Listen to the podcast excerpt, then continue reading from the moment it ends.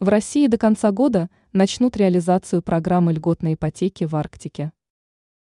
Правительство Российской Федерации ищет различные варианты по увеличению населения Дальневосточного и Арктического регионов. Для этого разрабатываются программы по предоставлению земельных участков безвозмездно, а сейчас россиянам будут выдавать льготные кредиты на жилье. Насколько это сработает, можно будет увидеть уже к лету следующего года – Выдавать кредиты начнут в конце декабря. Как информирует ТАСС, все соответствующие документы, которые касаются арктической ипотеки, глава правительства Российской Федерации Михаил Мишустин уже подписал. Теперь программа будет называться «Дальневосточная и арктическая ипотека». Кредиты будут выдаваться под 2%.